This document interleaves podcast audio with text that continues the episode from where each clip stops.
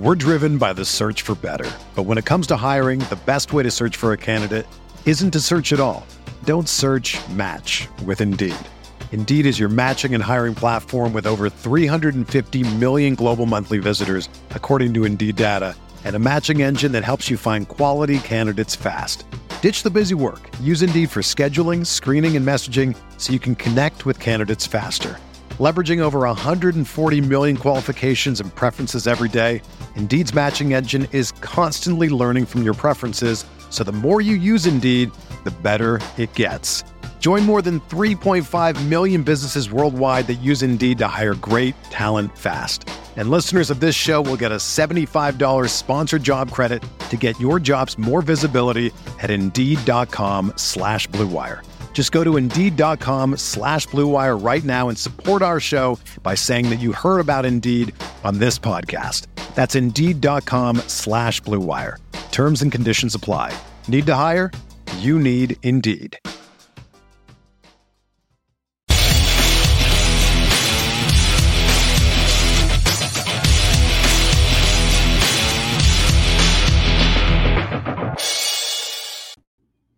Hello, everyone. Welcome into another episode of the Guilty as Charged podcast. Another Bolt Breakdowns here on the Guilty as Charged podcast YouTube channel.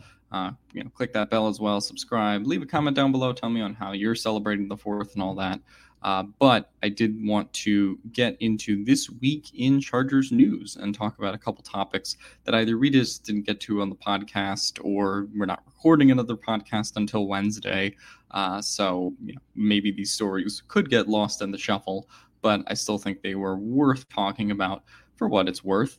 Uh, and so let's just dive right in. Uh, so the first story that I did want to talk about was one Philip Rivers, uh, who kind of reemerged.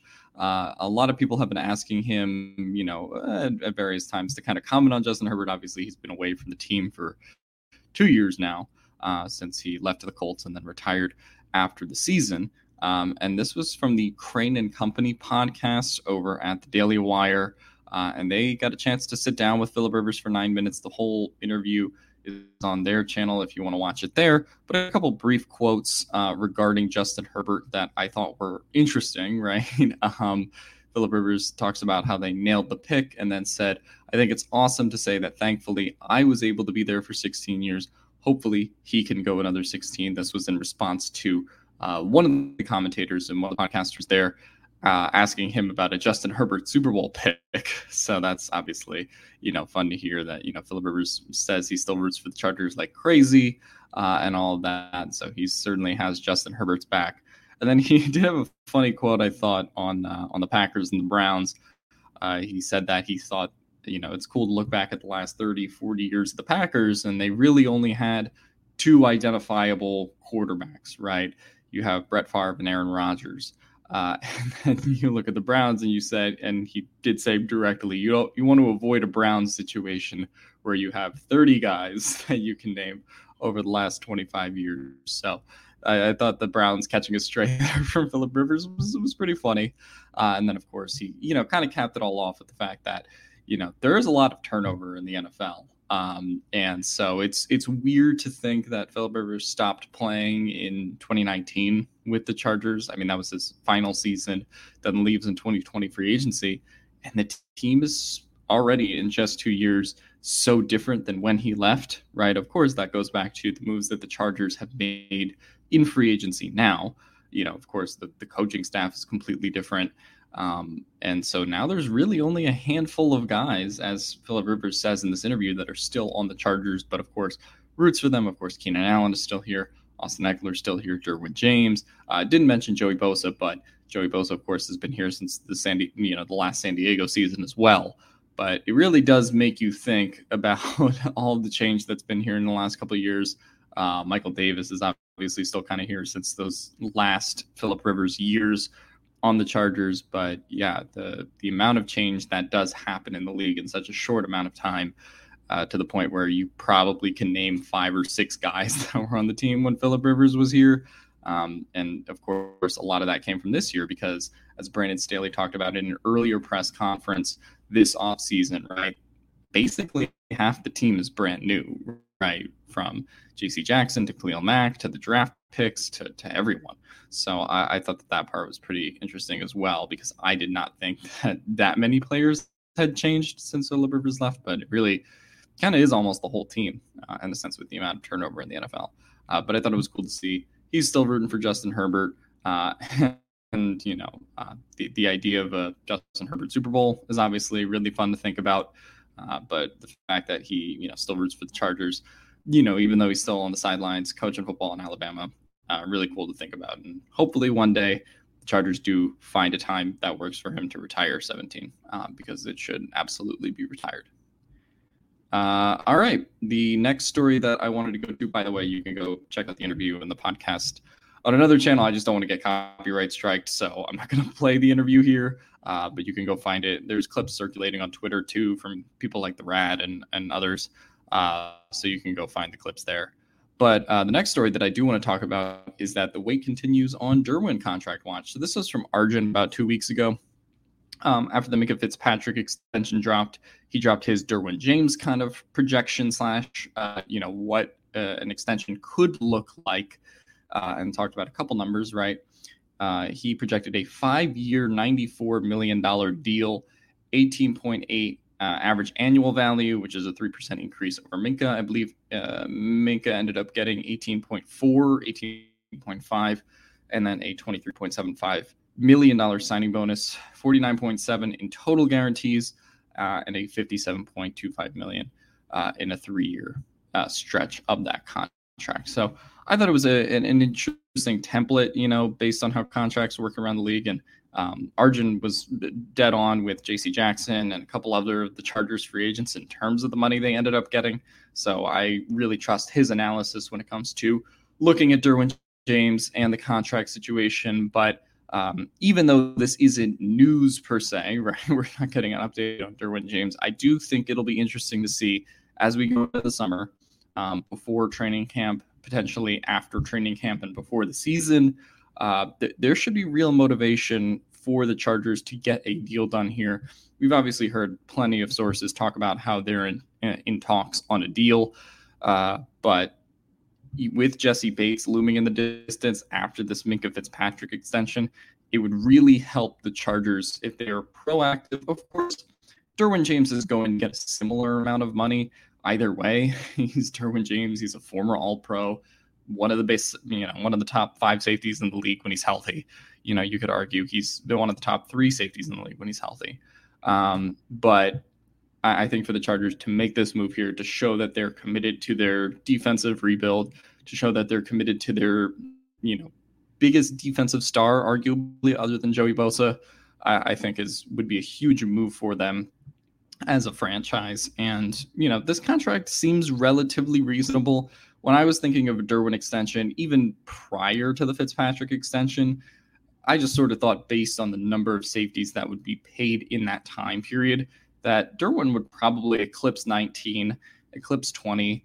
To get him for 18.8 in terms of average annual value, I'm not saying that's not a lot, but considering how the cap is going to increase as well, it's not a ton, right? To pay for four or five years, depending on how that ends up working out. Minkah obviously got a four-year deal. Um, it, it's it's a pretty decent deal for the Chargers if they can get it done in those parameters as well obviously the the injuries are the thing that kind of clouds the Derwin James contract compared to some of the other deals around the league, compared to Minkah, compared to what Jessie Bates might get. Um, obviously, Jamal Adams kind of got injured in Seattle after he got his contract extension, so that didn't really play a lot into it. But, but yeah, in, in, terms of you know, for for someone who has missed such a large amount of time uh, as Derwin James uh, Arjun sort of pointed that out as a reason he didn't think Derwin would get to 19 million or 20 million and, and why the guarantees might be slightly different in his contract just based on playing time and things like that. Um, so I, I, think that that's going to be interesting to see uh, in this contract negotiation because it, it sort of takes two sides to, to tango, right? It takes two sides to kind of come to a deal. But uh, I, I do think how the NFL and how the Chargers specifically view Derwin James, despite you know the large portions of seasons missed to injury. Um, that's that's going to be the big question heading into this uh, contract extension. Personally, uh, I've said it tons of times on the Give Derwin James what he wants. Give him a stake in the franchise. I've seen how this defense plays with Derwin. I've seen how it plays without, and it's just not it's not tangible. It is not realistic to expect defensive success without Derwin James. Brandon Staley needs him. The Chargers need him as a team. He's a great leader, and to me, I, am on team. Give him whatever he wants. If it's five years, 100 million, I'm doing it. If it's four years, 80. I don't care. Um, but again, this was Arjun's projection of five years, 94 million, which could end up being what he gets. Of course, we're still going to wait on that Derwin contract extension, and I do have a strong belief personally that it will happen uh, before the season starts. All right, uh, the last story that I kind of want to talk about here that I just thought was interesting, uh, ESPN Insider actually did this article. Uh, let me get the author's name right. Uh, this comes from Ben Lindsay uh, from ESPN Insider, and this was, you know, some good content. Uh, I just thought to talk about, uh, and basically what they did here in this little experiment was they used uh, some of the PFF database grades uh, for every, you know, projected starter for a team in 2022. We'll get how this kind of can get a little bit murky depending on who you have in those starter roles in a second. Um, but yeah, this kind of uses Pro Football Focus grades um, in addition to you know playing time from previous seasons. You know, using a larger sample size on seasons, depending on which ones they want to use on PFF if they have to. But they basically ranked the 32 rosters via uh, PFF grades, and uh, you know, seeing who those starters ended up being. Uh, so I thought that was pretty interesting. And for those who are wondering where the Chargers placed in the 32 teams, they actually came in at number three. Uh, so the Buffalo Bills were number one. The Tampa Bay Buccaneers were number two. I'll read out the top 10 just because I think it's interesting. So, like I just said, number one, you have the Bills. Two, you have the Bucks. Three, the Chargers. Uh, four, the Los Angeles Rams, the defending Super Bowl champions. Uh, five, we have the Green Bay Packers. Six, the Cleveland Browns. Seven, the Philadelphia Eagles. Eight, the Cincinnati Bengals nine, the Kansas City Chiefs, and then of 10, we have the Miami Dolphins with the Tyreek Hill infusion on that roster. So I thought that the Chargers being third, uh, I mean, of course, we, we always talk about off-season Chargers, uh, but this year does feel a little different. I don't remember a year where the Chargers had the third ranked roster. Of course, I you know everyone remembers back in the day when the Chargers were picked as like a, a Super Bowl team or like a sneak playoff team right? And, and it's been that way for a while. But to say that they have the third best roster in the league or, you know, top three, top five roster um, is not something that was said about previous Chargers teams. I think in the Philip Rivers era in particular, just because have you seen those offensive lines? But also, have you seen those defensive lines, right? They, they were a team that was, uh, there have been Chargers teams that were, you know, had great skill position players um, but just we're weak in the trenches. And so, like, yeah, maybe if a couple things go their way, they could be a fringe playoff team. Maybe they're a fringe Super Bowl pick, like back in the day for some people. But um, you know, it, they were never a strong trench team. And Brandon Staley has certainly changed that culture, brought in all of his guys on the offensive line. Of course, we'll talk about the offensive line in a second and what the biggest weakness might be. Um, but you know, certainly the defensive line looks a lot stronger now adding Sebastian Joseph Day, Austin Johnson, and of course, the biggest strength that ESPN Insider talks about here in Khalil Mack. So, again, this is from Ben Lindsay. The biggest strength injuries have slowed Khalil Mack over the past few years, but healthy Mack is still one of the best all around edge defenders in the NFL. Despite missing more than half of the 2021 season, Mack still ranks third amongst edge defenders in PFF's WAR metrics since 2019, one of the two players ahead of him is Joey Bosa, whose 22% pass rush win rate in 2016 ranks first. Uh, sorry, since 2016 ranks first among qualifiers at the position. Assuming a 31 year old Mack comes back somewhere close to full strength, he and Bosa represent the best edge tandem in the league. Um, and we've talked about how valuable of a position edge is on defense. So, you know, if Khalil Mack can stay relatively healthy and play at the very least 13, 14, 12 games, uh, compared to the seven that he missed last season, or I think no, he only ended up playing seven games. My bad.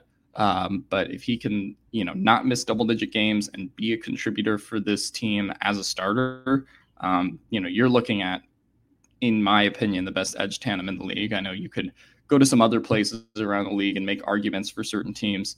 But you know, I, I, think what they are saying here, you know, checks out. Joey Bosa, one of the best edge defenders in the league, one of the best pass rushers.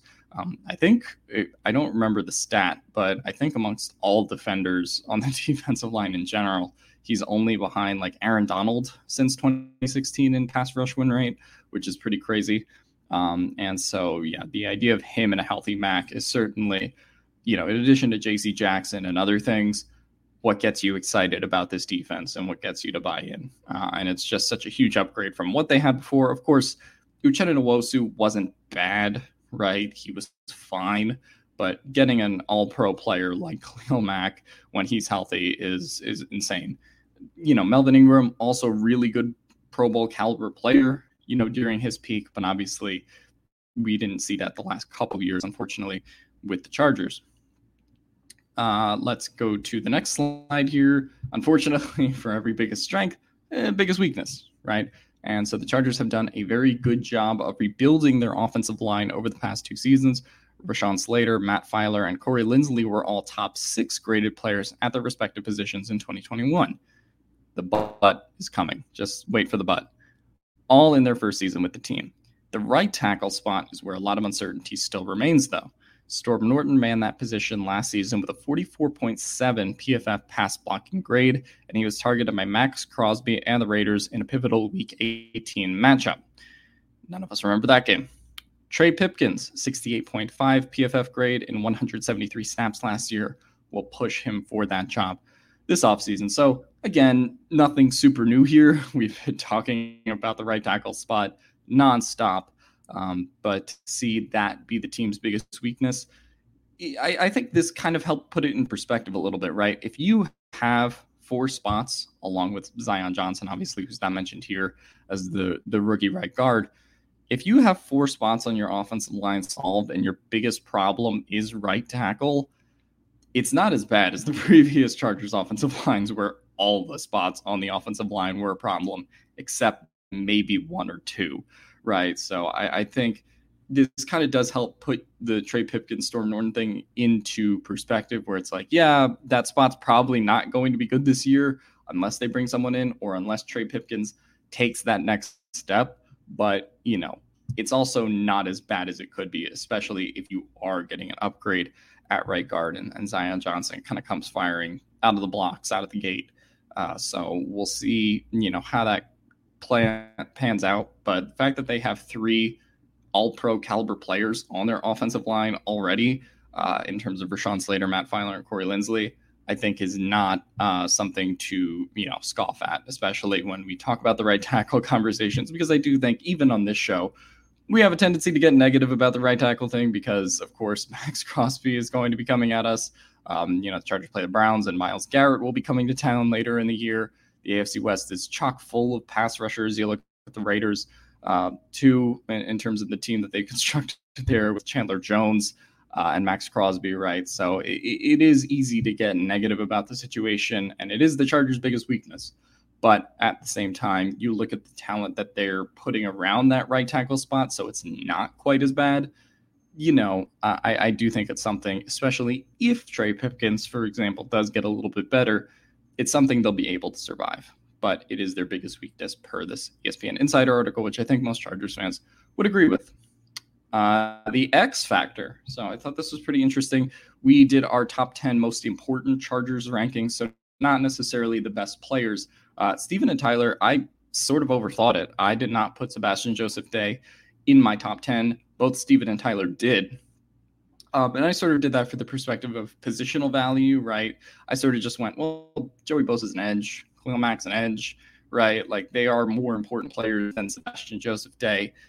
Um, but, you know, Sebastian Joseph Day was really brought in to clean up this run defense, right? Uh, he was brought in for one reason, as they say here, to improve a run defense that ranked 27th in the league in expected points allowed per run player last season. Joseph Day was an unheralded part of the Rams' top three run defense in 2020.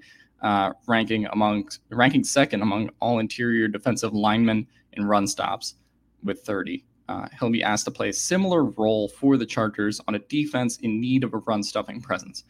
So again, this who's the most important player on the Chargers kind of depends on how you're asking that question, right? like if, if, for those who remember when we did that live stream and did that video, but I think Sebastian Joseph Day and his performance is very important on the defense because um, if they can get even a moderate upgrade over what they have last year and, and go from 27th in the league and expected points allowed per run play to 17th, if they can get to 15th, that is a huge upgrade, right? It, it is kind of, I liken it to the special teams last year, right? We talk about how the Chargers were bottom of the league for most of the year in special teams.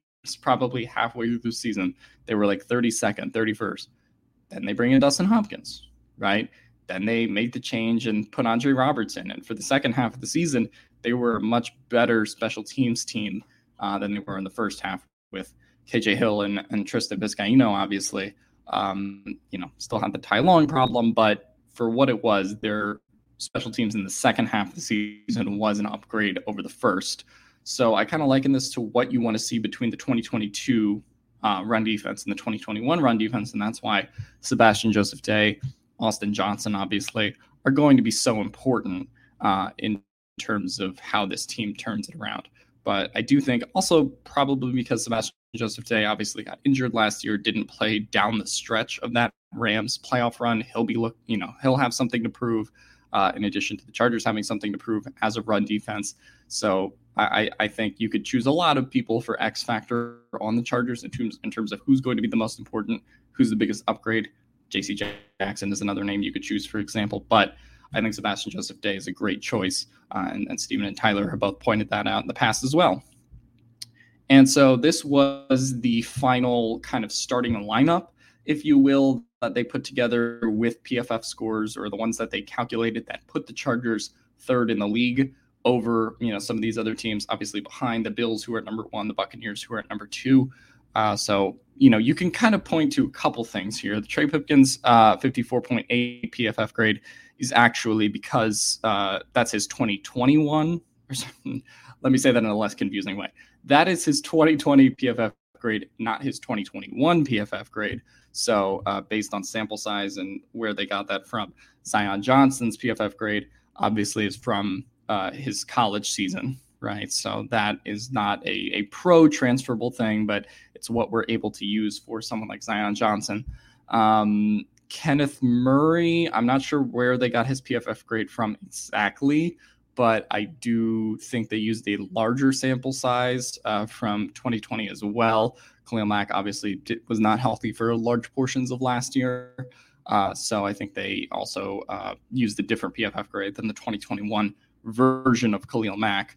Um, but you know, this is what they put together, and uh, for what it's worth, the the most interesting thing to talk about uh, would be this thing over here. Morgan Fox projected as the starter over Jerry Tillery. Now, if you go solely based off PFF grade and what we've seen of Jerry Tillery the last four years, um, you know, that sounds like it makes sense. But I do still believe in my heart Jerry Tillery, unfortunately, or fortunately, depending on who you ask, is the starter. Um, Morgan Fox qualifies with a 55.7 PFF grade here. Uh, if you look at Jerry Tillery's PFF grade, it was a 45.9 last year. um, so Morgan Fox certainly is better. Whether he'll, you know, prove that in training camp is left to be seen. Because to me, I would still pencil in Jerry Tillery for that starting role. Uh, you know, as, as the defensive pass rusher, if you will. Obviously, that can change uh, if Morgan Fox, you know, kind of wins the camp battle uh, or gets a lot of attention from the coaching staff in that way as well. Um, but right now, I would say that's the only mistake I see here, and it's not even a mistake necessarily. Morgan Fox may very well end up starting in that role, but as we do sit here today, that role that role does belong to Jerry Tillery, and of course, the right tackle spot is something to watch as well. I do think the job will end up going to Trey Pipkins. I know Steven is not necessarily a Pipkins believer, and I'm not necessarily a Pipkins believer either, but I do think he'll get the job over Norton because of upside. Um, obviously, we'll have to see how that plays out over training camp in the preseason. um, uh, you know, as well as who who's starting week one and, and what kind of success they have, because the Chargers could obviously make some kind of change mid-season, regardless of who they pick between Norton and Pipkins, if things aren't going well, and they just they just feel that they need something different. Something else to point out here is that Michael Davis, obviously not listed as a starter. We do expect Michael Davis at this point to be uh, second teamer, but you know he's someone that you might want to factor into a PFF grade here, right?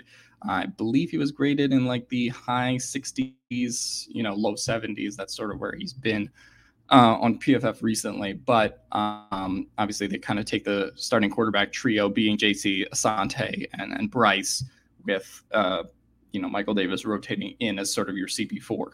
So you know that's kind of a, a couple interesting things that could happen via the the PFF grade changing and sort of uh, you know who ends up starting uh, depending on how good this lineup could be, or slight fluctuations that could push the team down to five on these ESPN rankings, or could have them a little bit higher on these ESPN rankings. So, um, you know, that's going to be interesting to watch going forward. But let me know what you guys think of the Charger stories of the week down in the comments below. Uh, check out the ESPN Insider article if you want to. Uh, and uh, yeah, I will see you guys next time. Let me know again uh, what you guys think of all these stories down in the comments below. Uh, talk to you guys later. Without the ones like you, who work tirelessly to keep things running, everything would suddenly stop. Hospitals, factories, schools, and power plants, they all depend on you. No matter the weather, emergency, or time of day, you're the ones who get it done. At Grainger, we're here for you with professional grade industrial supplies. Count on real time product availability and fast delivery. Call clickgrainger.com or just stop by. Grainger for the ones who get it done.